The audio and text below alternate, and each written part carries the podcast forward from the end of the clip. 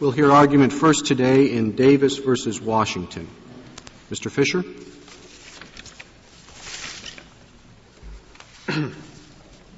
Mr. Chief Justice, and may it please the Court. Michelle McCottry's statements here were testimonial for the simple reason that she knowingly told a governmental agent associated with law enforcement that someone had committed a crime. Prosecutions based on such ex parte statements in place of live testimony strike at the very heart of the evil the Confrontation Clause is designed to prevent trials on the basis of out of court accusations. Indeed, the trial here really can't be described as anything other than inquisitorial in nature. The sole proof that Mr. Davis was at Ms. McCottry's house and assaulted her that day was the four minute tape recorded 911 police incident interview that the state played at Mr. Davis's trial and that it itself described as Ms. McCottry's testimony on the day this happened. Counsel, when you say it's sole proof, I mean it's testimonial. It, I, I, it, it adds to the general uh, appeal of your case, I, I suppose. But what does that have to do with whether or not it's testimonial? It doesn't. Ha- it doesn't answer one way or another whether it's testimonial. What it does, uh, and what I'm trying to do for this court, is first draw back the lens for a moment and look at the kind of trial that we end up with uh, when statements uh, of the fre- fre- like fresh accusations in this case are able to be used in place of live testimony. But you did use the word inquisitorial, and there's one large difference, it seems. This is not a magistrate judge or a police officer coming to a person for an interview. This is initiated by the caller, by the victim, and it's initially a cry for help.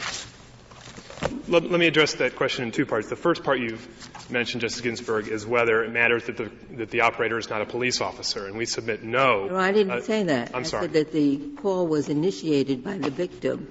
It wasn't a, poli- a police officer coming to interview. I see. Uh, well, we don't believe under the proper conception of the Confrontation Clause it matters who the accusatory statement is initiated by. Certainly, uh, we believe the Confrontation Clause should apply if Ms. McCottry had simply walked out of her house and walked down the street to the police station and voluntarily walked into the sheriff's office and said, I want to report what Mr. Davis just did. What we, what we suggest here today is there's no difference if she simply calls on the telephone to a 911 operator, which the state itself, uh, in its brief, uh, calls a conduit to the police. Uh, and so when the, when the police and when the state have set up a system for people to report calls more expeditiously, uh, I'm sorry, report crimes more expeditiously, uh, we don't think the answer is any different. You're splitting up two things that I think go together. That is, this is not just a call. This is a cry for help? Well, there, in, in, a sense, of course, Ms. McCottry is seeking help at the same time she's reporting a crime.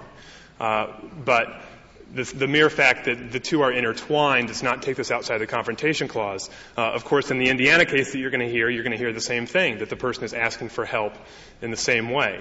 Uh, so when somebody uh, makes a call, which we might call a mixed motive or a dual purpose call, the question that we think this court should ask is whether uh, whether that's the kind of a statement, first of all, that historically would have been viewed uh, as implicating the confrontation clause. And if you look at the, hue and, the old hue and cry practice that we've referred to in our briefs, uh, Sir Matthew Hale in his treatise explains uh, that when somebody went and got the local constable, what they were doing is they were seeking help, first and foremost, to apprehend uh, a felon.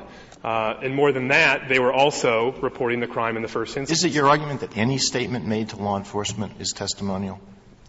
Uh, well, you certainly don't have to go that far in this case, Your Honor, but, well, that, uh, but, but we believe. said in your argument when you oh, started off. Certainly, any statement describing criminal activity to a law enforcement officer would be testimonial. Well, you started out by saying that the purpose of the Confrontation Clause was to keep out the accusations made out of court. But I would have thought that was the purpose of the hearsay rule. And uh, if that's the purpose of the hearsay rule, how does the Confrontation Clause differ? Uh, the purpose of the hearsay rule, Justice Breyer, is to police the reliability of out-of-court statements. Uh, what this court said in Crawford is the Confrontation Clause is something much different. It regulates the manner of taking testimony in criminal trials. Ah, so it's not the purpose of the Confrontation Clause to keep out out-of-court accusations. Only some. And which? And what's the rule? Well, we believe the rule is, is that any accusatory statement to a law enforcement officer uh, or to an agent of, the law, enfor- of law I know you do believe that, but I want to know why in terms of the purposes of not the hearsay, Well, the, rather the confrontation. the history of the confrontation right, going back even prior to the framer, was to bring the accuser and the accused face to face so that the accuser made his or her accusation in the presence of the accused and subject to cross examination. Uh, and the very heart of the confrontation clause, which this court has said itself over and over again, uh, is to require the accuser uh, to, to deliver the accusation in court. And so accusatory statements, those that say, he did it, this is what happened, this is what I saw, are different than ordinary hearsay. Uh, and I, and I rem- to take an example from that we talked about in the Crawford argument, Justice Breyer, when somebody says, uh, pass the, pass the pewter urn from the mantle, that's where Bob keeps the drugs. Uh, that's the kind of a statement that is very different than pointing the finger at somebody to a law enforcement agent. Uh, Suppose I point the finger in an affidavit and I just uh, send the affidavit, uh, you know, I, I don't want to get involved, I'm in a foreign country. I sign my name, I even do it under oath, and I send it right to the judge that's trying the case, not to a law enforcement officer, to the judge. You don't think the confrontation clause would cover that? Absolutely, Ju- Justice Scalia. I- Oh, your, your thesis that it applies to just uh, accusatory statements to a law enforcement officer has to be expanded a little. It does, and what I'm giving you is a, a rule that I think is the kernel, the heart of the confrontation right. You don't have to say what much about, more than what that if, in this. what if uh, somebody runs out of the, uh, the house, uh, there are two people standing in the yard, law enforcement officer and the next door neighbor. She yells at the next door neighbor, he's trying to kill me, and then he comes out. Is that covered by your rule? It's not to a law enforcement officer, it's to the next door neighbor, but the law enforcement officer overhear, overhears it. I think statements that law enforcement officers merely overhear uh, may not be testimonial. Uh, and, and one of the reasons for that is this court's Bourjaily decision, which it cited with approval in Crawford, is that somebody make, if somebody makes statements that tend out that turn out to be incriminating in a criminal case, the mere fact that they're overheard by law enforcement officers or even undercover officer eliciting the statement is it a different scenario, uh, Mr. Chief Justice, than somebody making a statement to law enforcement or even, uh, and I want to make sure I understand your hypothetical, if the person realized that a police officer was standing there and hearing what she was telling her neighbor, uh, we may then have a testimonial situation. Uh, but in this case, uh, what we have is not simply a blurting out or a cry for help. In fact, Ms. McCottry never asked for help. She said she didn't need an aid car. What we have are a series of 26 questions that the 911 operator asked Ms. McCottry that established every element of the crime the court, I'm sorry, that the state ultimately proved. What was she calling 911 for if she didn't want help?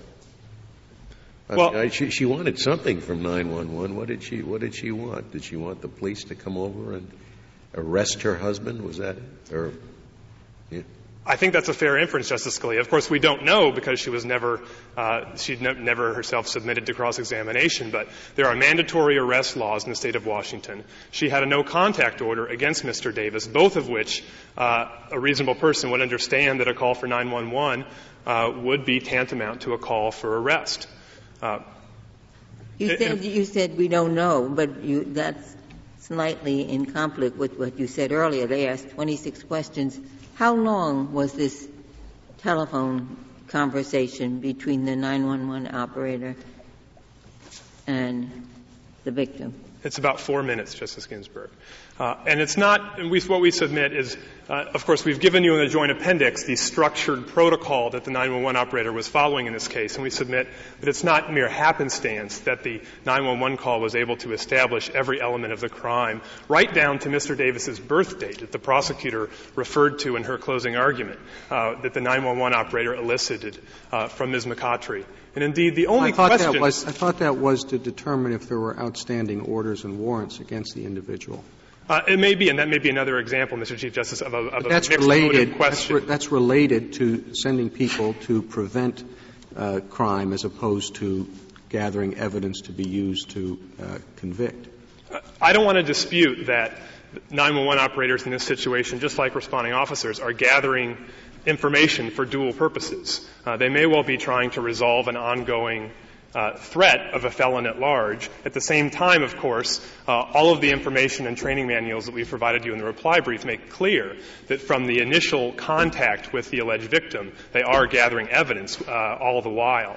Uh, and in fact, the only thing you can think of, uh, at least I can't think of a single question that a prosecutor might have asked uh, at a trial that the 911 operator didn't ask here. Uh, the only questions that really uh, immediately come to mind are ones that might have been asked in cross-examination. Uh, what, for example, only question: what, what if a 911 caller says nothing more than, in a very excited way, "Someone is attacking me. Send a police officer right away to make the person stop attacking me." Is that testimonial? Uh, to the extent that the person is saying someone is attacking me, uh, that kernel may, may well be testimonial, Justice Alito. However, if somebody calls 911 and says, uh, please send help to 911 Main, or 3312 Main Street, uh, that may well not be testimonial. And that, uh, a mere cry for help, and this goes to Justice Ginsburg's question as well, a simple cry for help may, uh, may not be testimonial. But a simple and, cry for help that doesn't say, I'm being battered, may not elicit an immediate response on the part of the police. This kind of call, I need help now, and the information that comes with it is likely to be given priority attention as this very call was. I think that's a fair inference, but the, the, priority attention in terms of going and apprehending Mr. Davis is exactly what triggers the criminal justice system and exactly what makes the kind of a statement the one that the one that the confrontation clause should care about. Well, they're not sending someone. They're not sending someone to apprehend Mr. Davis. They're sending someone to prevent him from attacking uh, uh, his wife. I'm not sure it's easy to separate one from the other, Mr. Chief Justice. The way that they're doing that is by arresting him. They have a mandatory arrest law in Washington that says that the way that the police must respond to a call like this is to arrest. I ask this question. I, I guess in an awful lot of these cases, there's a mixed motive protection and enforcement. Is it your view that whenever there's a mixed motive that becomes inadmissible? No, Justice Stevens. It's our view that you really ought not be looking or focusing on the police officer motive or on the governmental agent's motive uh, for the very reason that you start to get into these knotty questions of what exactly were they trying to accomplish. And we believe a better, uh, a, a better default uh, then if you can't simply answer it by looking at history and precedent, is to look more towards the declarant's ex- reasonable expectation.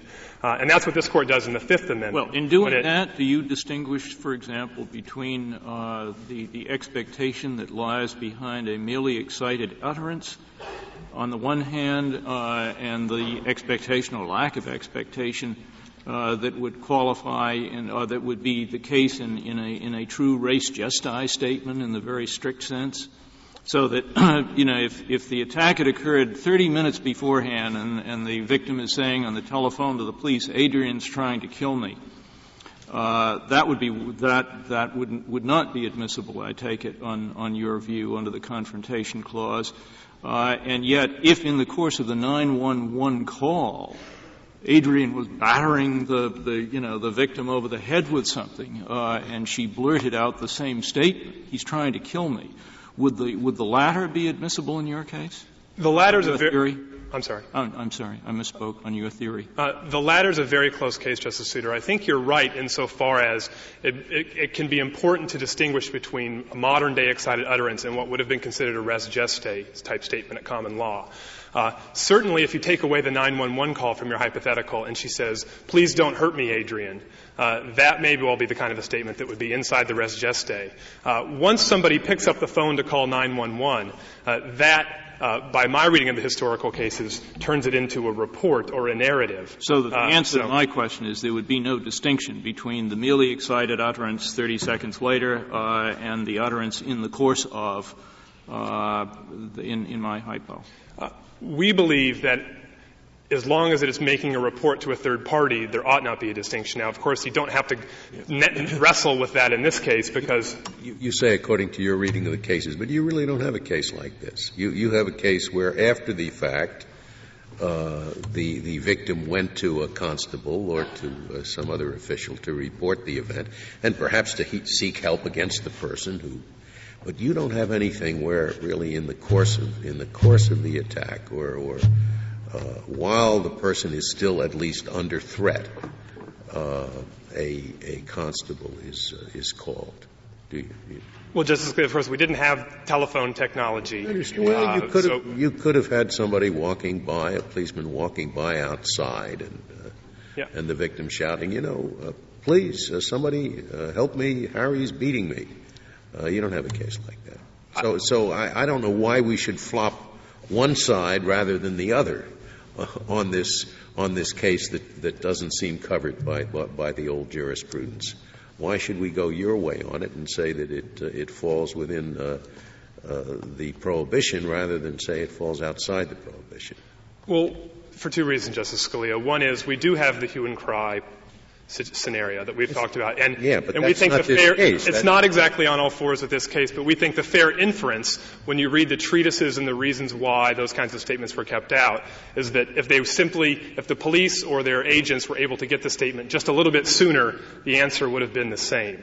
Uh, and we do have cases, Justice Scalia, uh, where people made uh, fresh accusations or cry-outs to private parties, to some, to a, to another, to a witness who wasn't even associated with law enforcement. And we have a whole section of our brief pointing out that for decades after the founding, even those kinds of statements uh, were kept out uh, of evidence in criminal trials. Because and of the reason, because of the confrontation clause, you think? well, I, I think it's a fair inference, uh, Justice Scalia, from reading the historical precedent and the treatises that described it. They, they describe these as, in a, in, in a sense, second-class testimony. They say the problem with statements like this, if they're made se- even seconds after the event in place, is that they're, at that point they're nothing more than a narrative and require us to give credit to a statement, and this is the words the treatise writers used to use, that was not given under the ordinary tests for determining the accuracy of testimony. Uh, when they use the word like testimony, and they talk about the usual tests and the customary way of testing out of court statements, uh, I think the fair inference is they're referring to the right to confrontation. Perhaps another way to think about this is to take a step back and say, what if we decide that statements like this are not testimonial?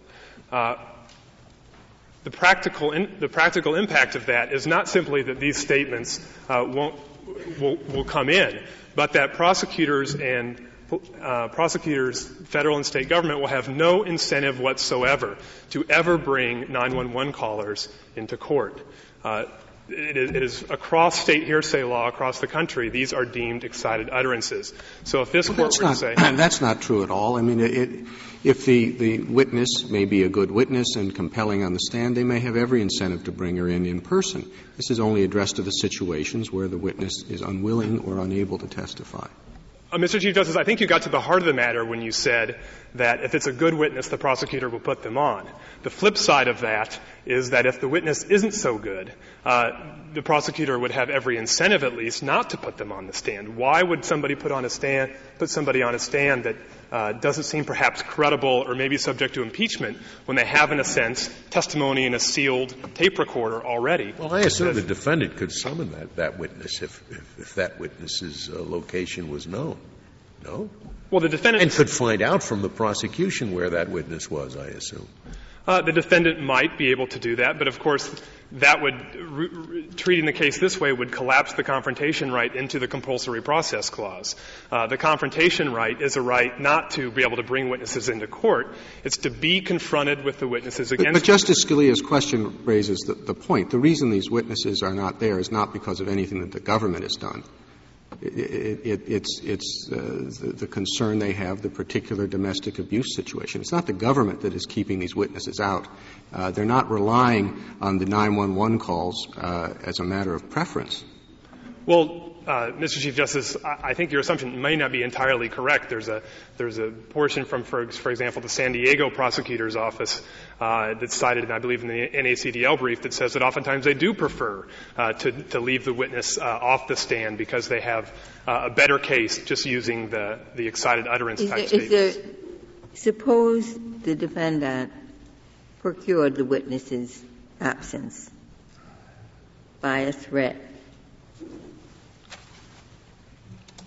Yes, Then, then the 911 statement could come in, right? That's right. That's right. And perhaps, and this goes back to the Chief Justice's question as well. It helps maybe to separate these kinds of cases into three categories.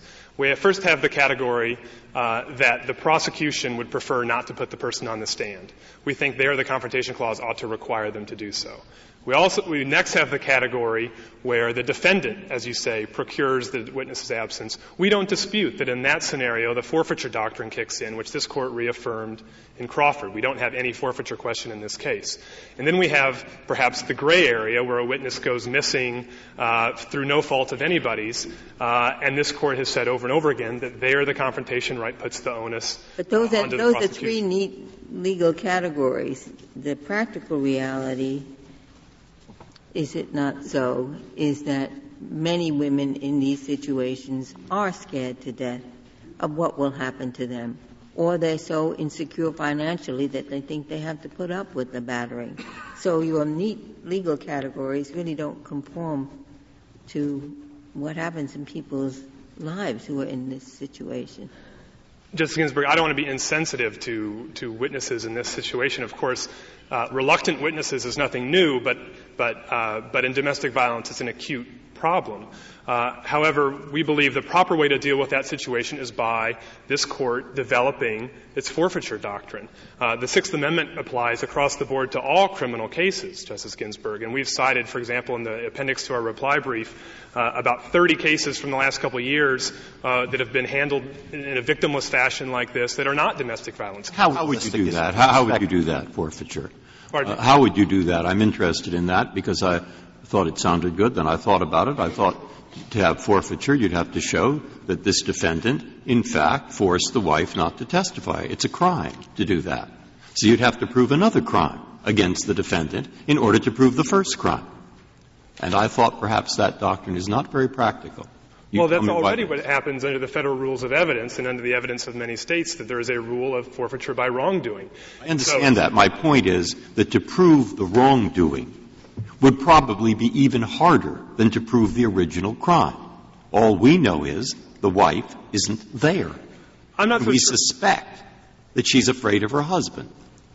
He may have offered to cut off financial aid, said goodbye, no money, or he may have done worse.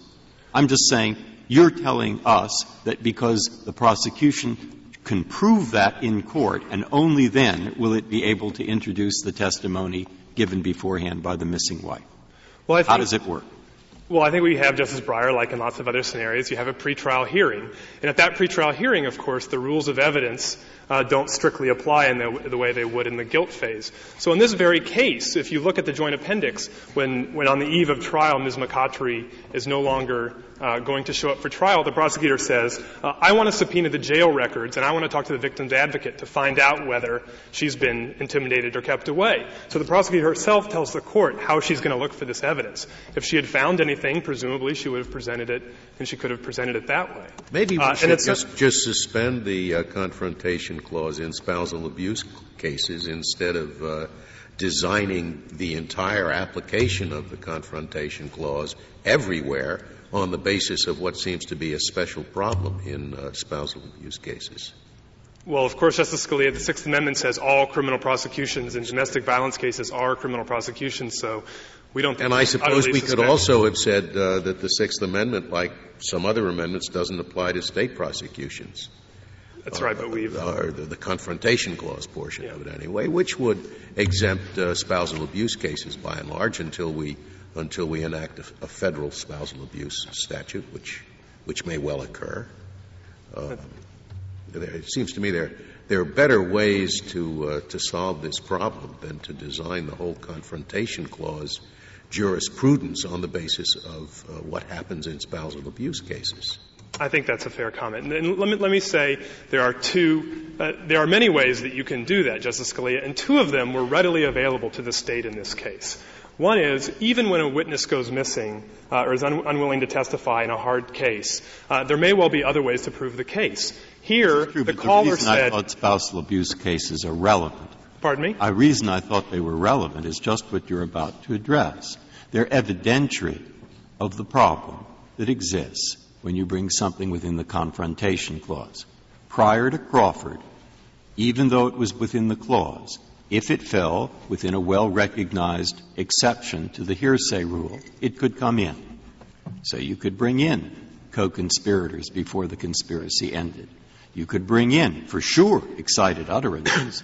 You could bring in all kinds of things that now, no matter how reliable, you have to keep them out. That's right, Justice Breyer. So that is a problem that you have to address in respect to drawing a fairly narrow line. And I want to know what that narrow line is with spousal abuse and other cases in mind. Let me give you two ways this case, if, if we assume the state's version of events is correct, could have easily been proved. Mm-hmm. One is that the caller said that a man named Mike was at her house during the entire event. When the police showed up at her house some five minutes later, they never even got Mike's last name.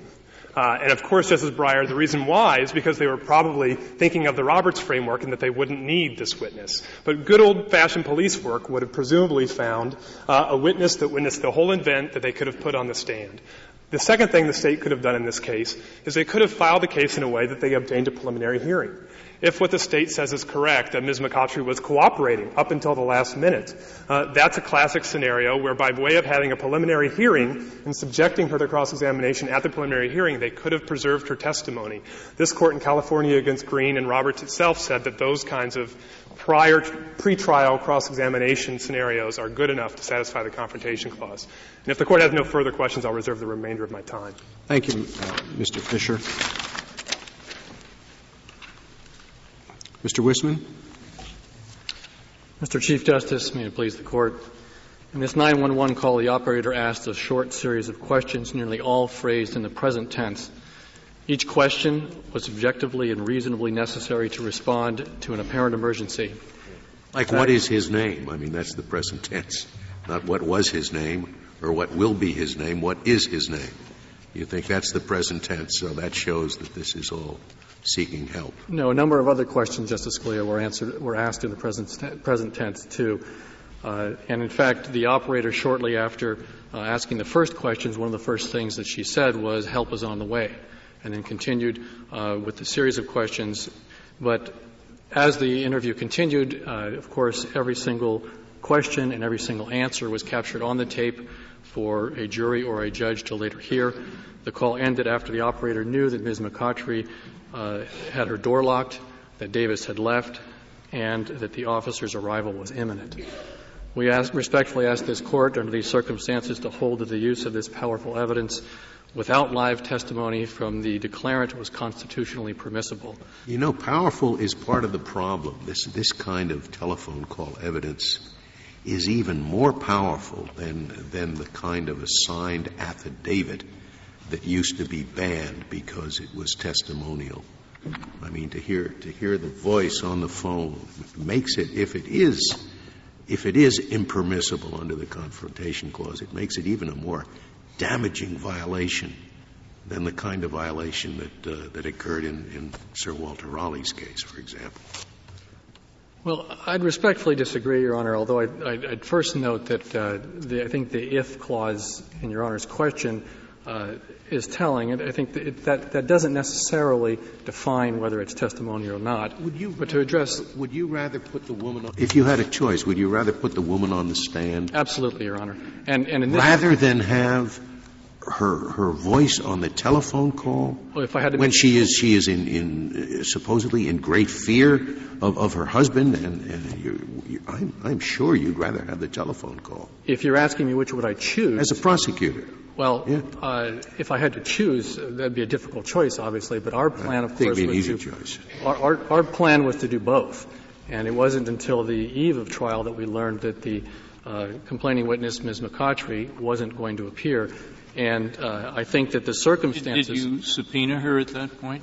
She was already subpoenaed, Your Honor, and the prosecutor uh, brought in the detective. The detective uh, attempt, made numerous attempts to get a hold of her, uh, checked her last known address. The person there didn't know where she was.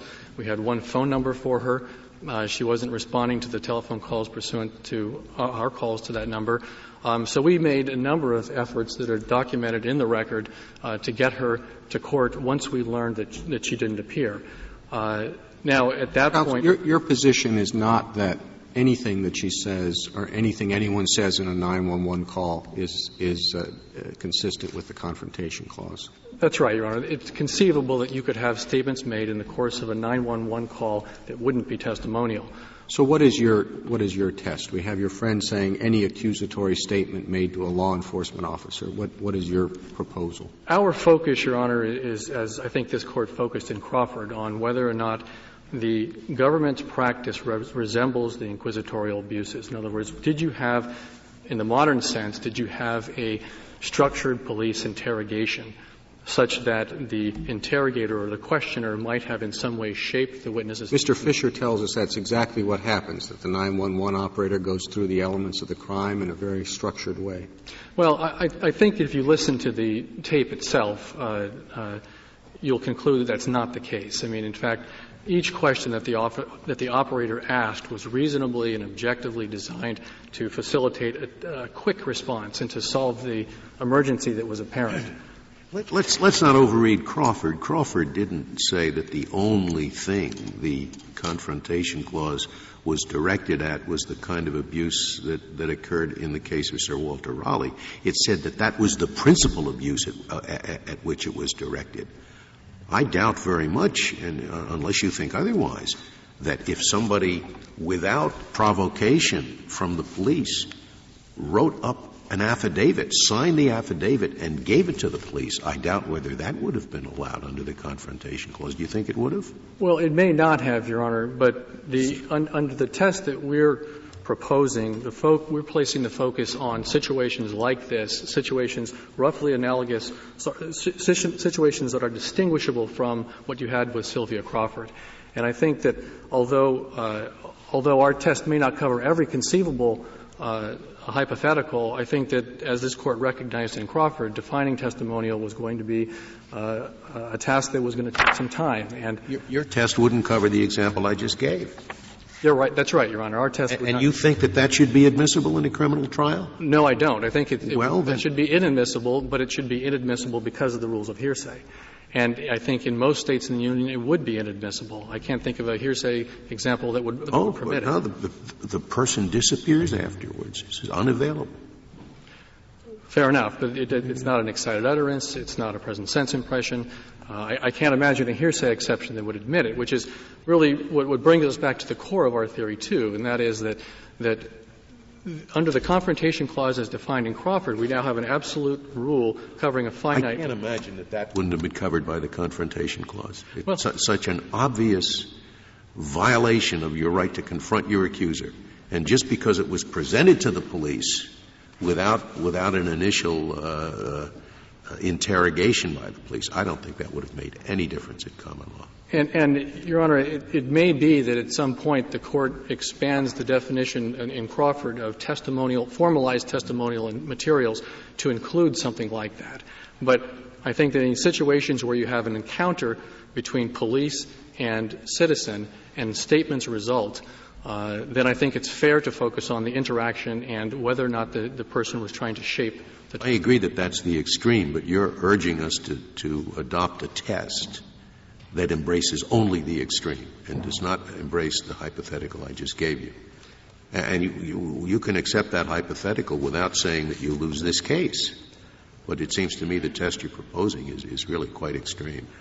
Well, Your Honor, as I say, the test we're proposing, uh, I think, would cover the majority of cases. Uh, the hypothetical uh, that Your Honor posed was is, is, itself, I think, somewhat unusual. We we do not get statements of that nature. We do not see them being offered into evidence. Um, and as I say, I think that if, if we saw cases like that, if we saw statements that were admitted, there may be other ways under the clause uh, that the court could interpret uh, the confrontation clause to exclude them. Uh, I'm not arguing for the admissibility of that evidence. Quite frankly, I, have never in my life even seen a piece of evidence like that offered. Um, all I'm saying is that uh, I don't believe it falls under this narrow definition of the confrontation clause that you outlined in the Crawford case. Why don't you incorporate what the Solicitor General has suggested, that is, you draw the line at urgent emergency statements that are calling for for immediate help. We certainly don't have any objection to the Solicitor General's approach, Your Honor, and, and uh, uh, in fact, in, in some ways, uh, because we're analyzing a case like this that arose in an emergency circumstance, um, I think that it's clear that, that uh, uh, statements that are made in those circumstances, just by their very nature, aren't going to be testimonial. People don't testify in an emergency. Uh, we chose not to take that approach doctrinally just because um, uh, we didn't think it was as closely tied to the approach the court took in Crawford. Um, but I think it's certainly consistent with the strategy outlined by the Solicitor General. What, do we do about the about the fact, which I don't think you you, you deny, and, and the, the other side points out in both of these cases that in fact police departments have their responders to the 911 number intentionally ask a series of questions that gives them all the information they need to conduct a prosecution. In other words, they are using 911 as a, as a prosecutorial uh, device. Well, I, I, think that overstates the empirical evidence, Your Honor. Uh, I think that if you look at the training manual in this case that we attached to our briefing in the Supreme Court and refer to our briefing, if you look at the way that this interview was conducted, it's clear that these operators are not, as a routine matter, using the 911 process to develop evidence. In fact, in this case, you'll note that, that after this short four, four minute period, the operator didn't say, well, stay on the line with me a little bit more and let's talk about the background situation here. And she didn't do that because her training, as documented uh, in the training materials from the Valley Communication Center, says don't get caught up in the background information that led to this event because it can distract you in getting the information that needs to be uh, transferred to the police department right away.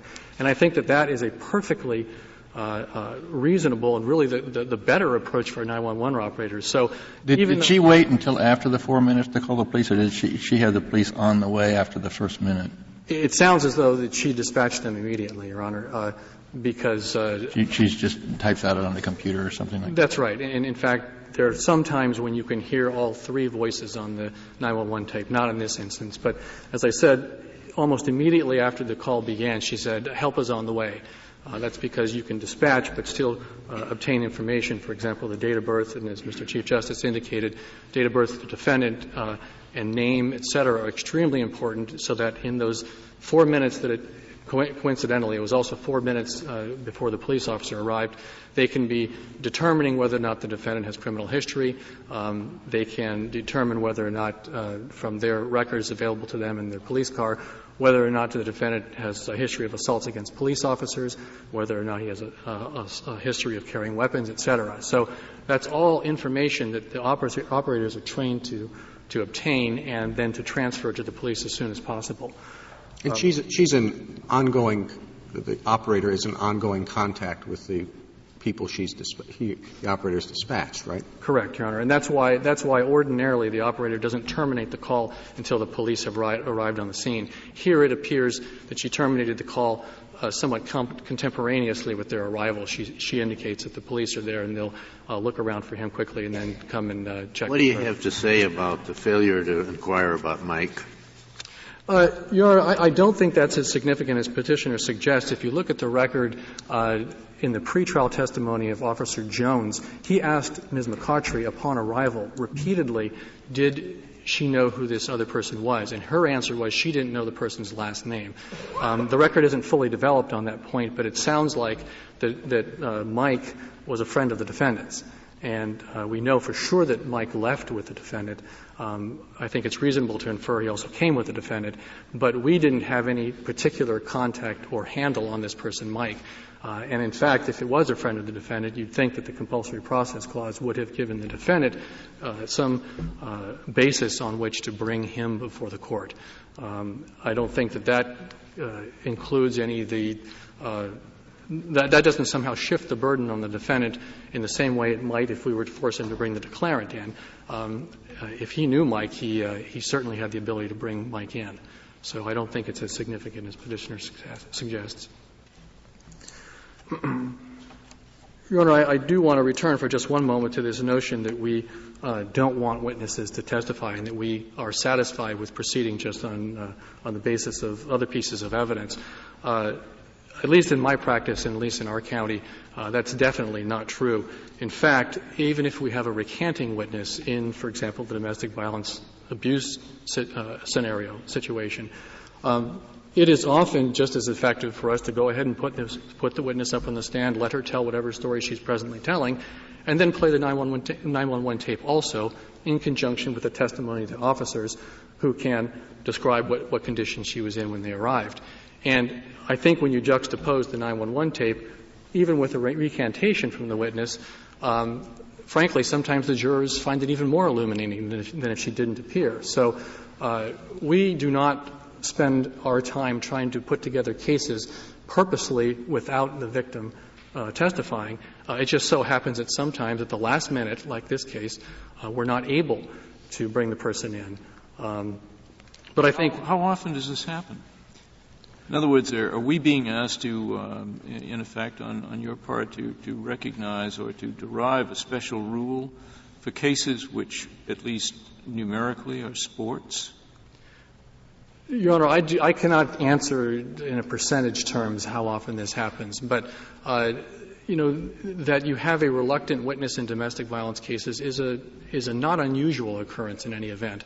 Um, but I don't think but, that. But I'm, I'm talking about the witness who is not merely reluctant, but simply doesn't show up, and you make reasonable efforts, and you and you can't find the witness. How often does that happen? As I say, I'm, I'm hard I'm hard pressed to give a, a percentage number, uh, but. It, it, it's not, as I said. Has it happened to you before? I believe it has. Yeah. But you don't know how many times. I can't say no, Your Honor.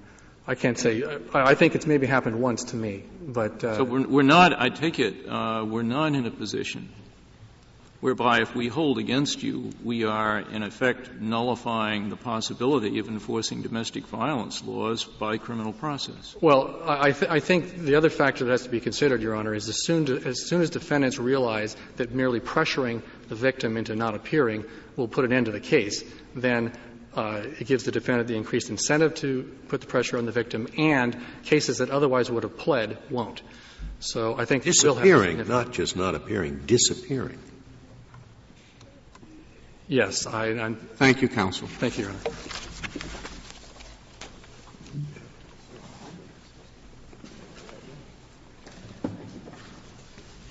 Mr. Dreeben?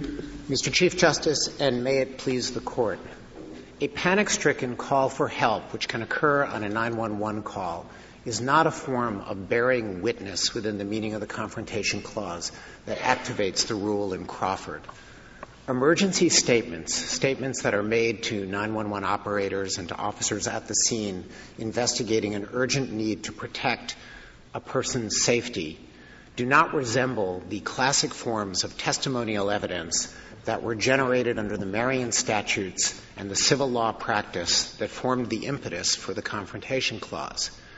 In three significant respects, statements that are made in emergency questioning differ from the kind of testimony that prompted the rule in Crawford and the confrontation right that it rests on. And first of all, in the classic examples of someone giving testimony, which this court noted means a solemn declaration or affirmation for the purpose of proving a fact, people who are on 911 calls or seeking help at the scene of an, an urgent situation are not making statements for the purpose of providing evidence in a case. They are making statements for the purpose of obtaining help. And that distinguishes them significantly from the kinds of subtle uh, desires to shape and influence their statements that occur. Maybe. I mean, it's easy to imagine a 911 call that doesn't fit your description. Uh, you know, the, person's trying to get in the door the call is, you know, this is the fourth time I keep calling. I've talked to you about this. You don't do anything. He's got to be locked up. Uh, so this will stop. I mean, that's not, that sounds more like testimony than an immediate call for help.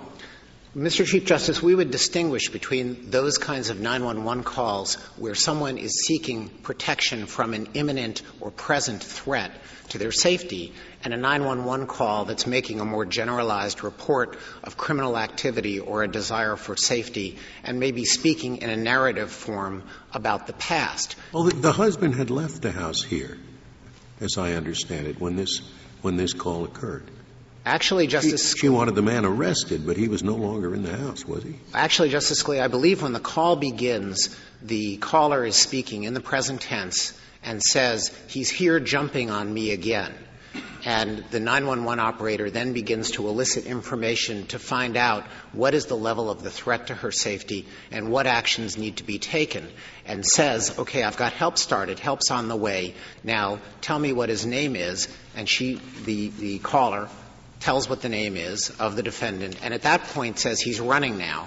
And so it's only after critical information is imparted at the beginning of the call that the uh, caller says that he's leaving. But and then what, what's your position if uh, he said he, he beat me two minutes ago, he's left, and he's running down the block? I think in that situation, Justice Kennedy, there is still an imminent threatened potential of a recurrence. The person could come back. There's no protection on the scene. The reason that she's calling 911 and not a friend or, uh, or a health uh, care provider is that she believes she needs protection right then. And the, the nature of an emergency is such that it exerts a pressure both on the person who is seeking help as well as the official responder from the government to solve that urgent problem. Any evidentiary benefit that may come from that is really an incidental. Well, suppose, suppose it's a thief. He said she, he, he's taken the diamond necklace and he's running and he's running away. We know he's not going to come back. That, that, that situation would not fall within the emergency rule that the government is arguing for today. What we're arguing for is a rule that deals when people's safety. So the, the, the, jewelry store uh, um, owner uh, who reports that the, the police is fleeing on 9/11, that, that's not that's not admissible under your view? No, I'm not saying that, Justice Kennedy. I'm saying that the court isn't confronted in this case with a situation in which threats not to the person but to property or the need to obtain or uh, try to apprehend a fleeing felon or well, president. Well, what, what about the hypothetical? We would submit that that is not testimonial within the meaning of Crawford for many of the same reasons that uh, that are present in this case, but it is a different case from. What do you mean by seeking help? I mean, it seems to me you're saying seeking help means trying to get somebody arrested, trying to get somebody who has harmed you arrested. In this case, he was gone out of the house. She had gone and locked the door before she came back to the phone and gave most of this testimony. Well, and, and, and in, the jewel, in the jeweler case, the guy's running down the street. What is the jeweler? Is the jeweler really worried about this guy turning around and coming back to rob some more? He wants the man arrested. The urgency, certainly in the, in the jewelry thief hypothetical, does deal with uh, apprehending the person who has just stolen the goods. And that's why I say that it falls outside of the rule that the government is arguing for today. But Justice Scalia, I think. Yeah, but I'm concerned about the rule you're arguing today because it, it, it, it, it, it, seems to me there's a good case for allowing the, the statement by the jewelry store operator. I think and there I, is. And I want to know what your position is, so that you don't come back next week and say, "Well, now we want the jewelry." Well, I, I'm not going to say that we wouldn't, depending on how the court analyzes this case, argue for a submission that that's not. We'd rather you analyze the case now, and then we'll analyze it later. What the court needs to analyze today is whether an emergency statement where somebody is seeking protection and there is a threat of imminent recurrence of the very violence that has triggered the call is testimony. And it's not testimony because the sort of risks of government shaping and the declarant focus on providing evidence for use in a criminal case are not present.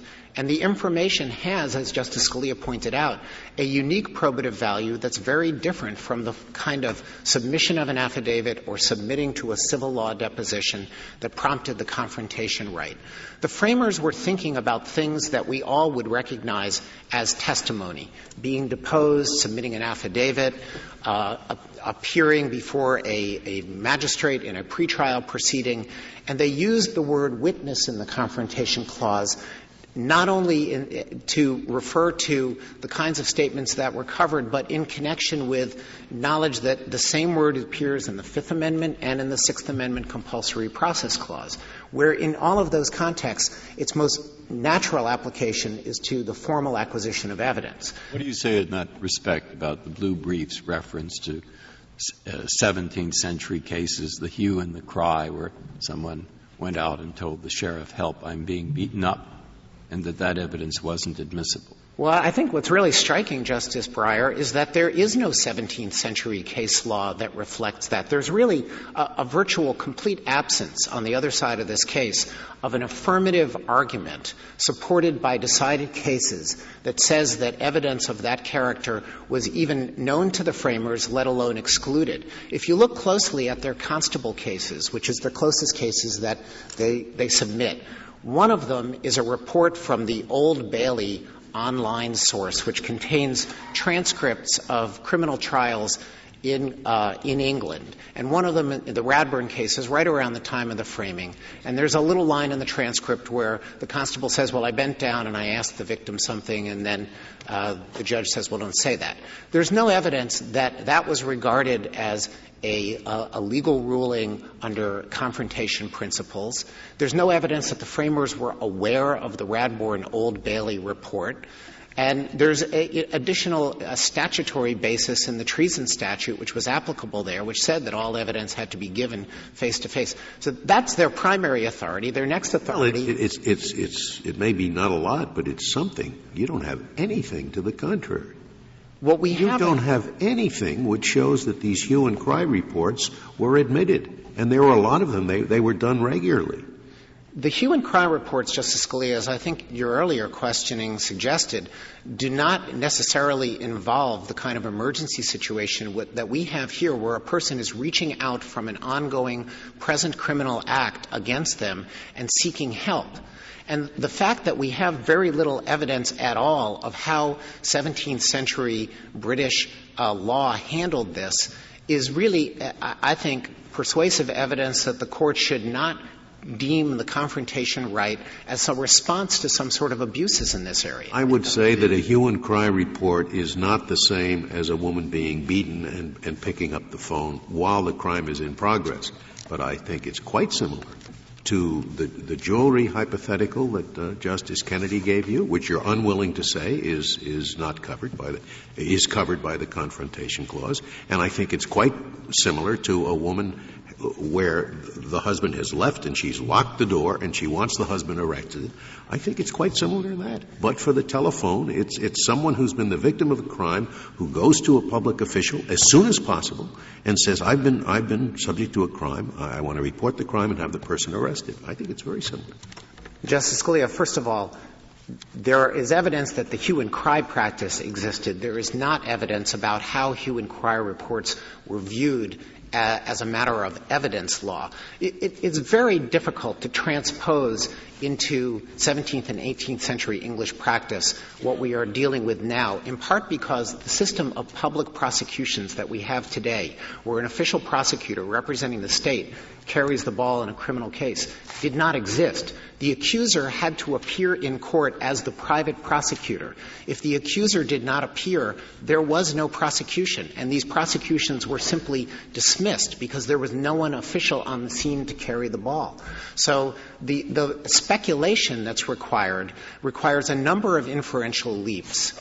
Uh, that petitioners have to make in order to draw an analogy. And at the same time, there really is an intuitive difference between the kinds of statements that people make in emergencies and the kind of core testimonial statements that we know prompted the confrontation right. The Sir Walter Raleigh case involving affidavits and letters, the Marian practice under which testimony was formally taken in the calm of a magistrate's rooming house rather than in the immediate aftermath or time when a crime was actually ongoing. Mr. Dreeben, you say focus on the emergency nature. Very little of what took place in the 911 call is emergency. Uh, he's beating me, he's jumping on me, yes. Uh, what's his name? I mean, it's not like they'll send help if his name's Joe, but they won't if it's Mike. It doesn't matter. Uh, which direction is he running? That's not related to the emergency nature of the, uh, uh, of the, of the call. It is, Mr. Chief Justice, in the sense that it's information that's needed to respond to and resolve the imminent threat to this woman's safety, which would certainly occur if the individual decided to come back and finish what he'd started. And if a law enforcement authority set up its 911 call so as not to gather adequate information and this individual had come back and actually beaten or killed the victim, it would certainly be regarded as an inadequate response to the emergency situation of of an ongoing violent attack. And so, for that reason, the rule that we're describing here for the court would deal with not only the present emergency, but also its imminent threatened recurrence. Rather than build that into the law, uh, it might be wiser to deal with Justice Kennedy's case in whatever system we come up with, explaining it. So, what is your full explanation of the diamond necklace?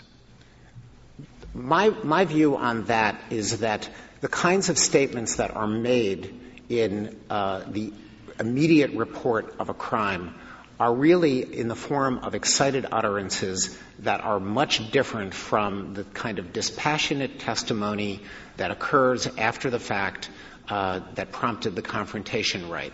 Now, the court could accept that line and say that jewelry thief reports are not testimony within the meaning of the confrontation clause, or it could disagree and say that no, when there's not the immediate threatened, imminent potential for a recurrence of the violence, then we're going to treat that as closer to simply a report of a crime and treat it as testimonial. Court could go either way on that without touching the core of what's at issue today, which is namely emergency situations that pose a threat to the safety of the person who's making the call or who's encountered by a law enforcement officer on the scene in the immediate aftermath of an attack.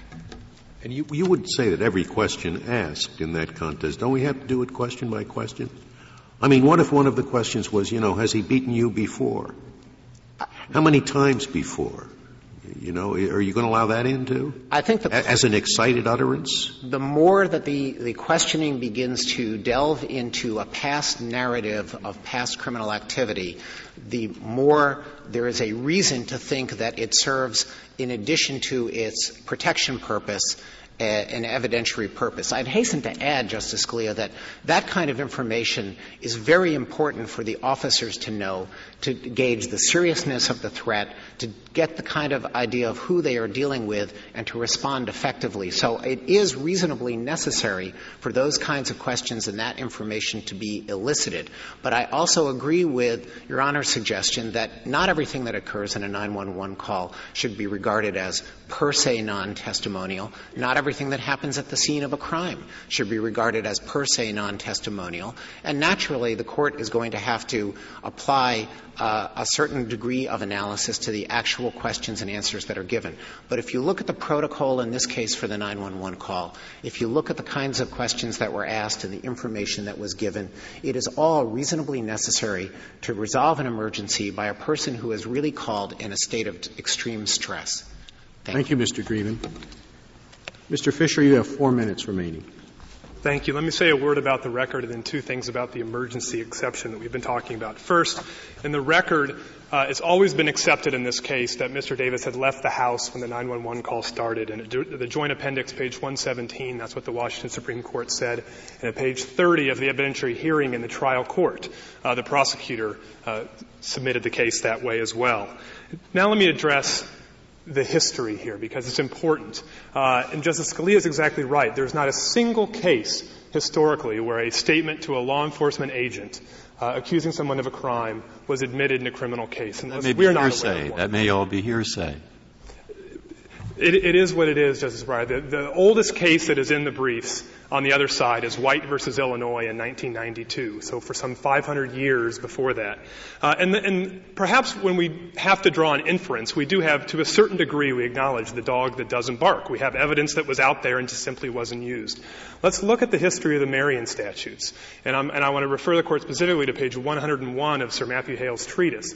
He talks about the, the, both the problem with the hue and cry and then the reason we have the Marian statutes. The reason we have the Marian statutes was because for pretrial bail and committal hearings, the courts were not prepared to simply go on the initial reports. They wanted a formal examination of the witness to use at even the pretrial hearing to detain the person pending trial. And Sir Matthew Hale at page 101 says the problem with the fresh reports, the hue and cry, is that, is that they're not under oath. They don't, they don't even answer all the questions that we would want answered. So what the United States is asking you to accept is that the kind of evidence that the framers would not have even been prepared to allow at a pretrial bail hearing uh, rather, they wanted to have something more formal. They would now accept to be used in the trial itself. Uh, and what we think is that this turns everything on its head. Uh, the reason the Marian statutes were abused is because, of course, in continental Europe, uh, that was an accepted form of evidence. And so there was some reason to believe these form- formal statements could be used. No one ever suggested that hue and cry could be used. Finally, let me say a word about police incentives. Uh, if you accept the rule that the, that the United States and the, and the, state is asking you to accept, think about the incentives you put on 911 operators. Uh, they're not supposed to ask too many questions. They're not supposed to get too much information. The same would go for the res- responding officer. Uh, they don't want to ask too many questions, structured questions. Make sure who did it. Make sure they have the details, uh, because then somehow uh, these statements become testimonial. Uh, what our rule says is it frees the 911 operators, it frees the police officers to do what they're supposed to do, which is immediately start responding and both help people and start gathering evidence from the moment uh, that a crime is reported. And that's what we think the Confrontation Clause is all about. It's not it's, it's, about the way the case is proved at trial. The Confrontation Clause, as opposed to other emergency doctrines this Court has, uh, in the Fourth Amendment area, for example, the Confrontation Clause has zero to say about the way police officers do their jobs or the way 911 operators do their jobs. If they go out and collect structured affidavits under oath, if the 911 operator put the caller under oath, there's nothing wrong with that. Uh, if the 911 operator says, I want to be sure I have this right, describe to me exactly what he looks like and tell me more about him, that's what we would want somebody to do. Uh, and we shouldn't put a perverse incentive uh, for these first responders that all of a sudden, once they start uh, gathering useful information for the criminal justice system, that some sort of new rule triggers. Uh, all we're saying is that these are the kinds of statements uh, that were that the framers would have cared about and that they did care about. And that nowadays, uh, if the state or other prosecutors want to use them, uh, they should be duty bound to bring the witness into court Uh, as well to submit the witness to cross examination. If there are no further questions, I'll submit the case. I have one last question. How do you think Professor Wigmore would have decided this case? Well, this court noticed that Professor Wigmore had the view that the Confrontation Clause applied only to witnesses that actually took the stand, so he would have thought the Confrontation Clause didn't apply at all. But he would have acknowledged to you, and this is interesting from his treatise, that these were testimonial statements. Uh, he said as soon as somebody starts, as soon as in a criminal trial we use a statement narrating a past event, it's testimonial. However, Professor Wigmore just didn't quite have the Confrontation Clause right. Thank you, counsel. The case is submitted.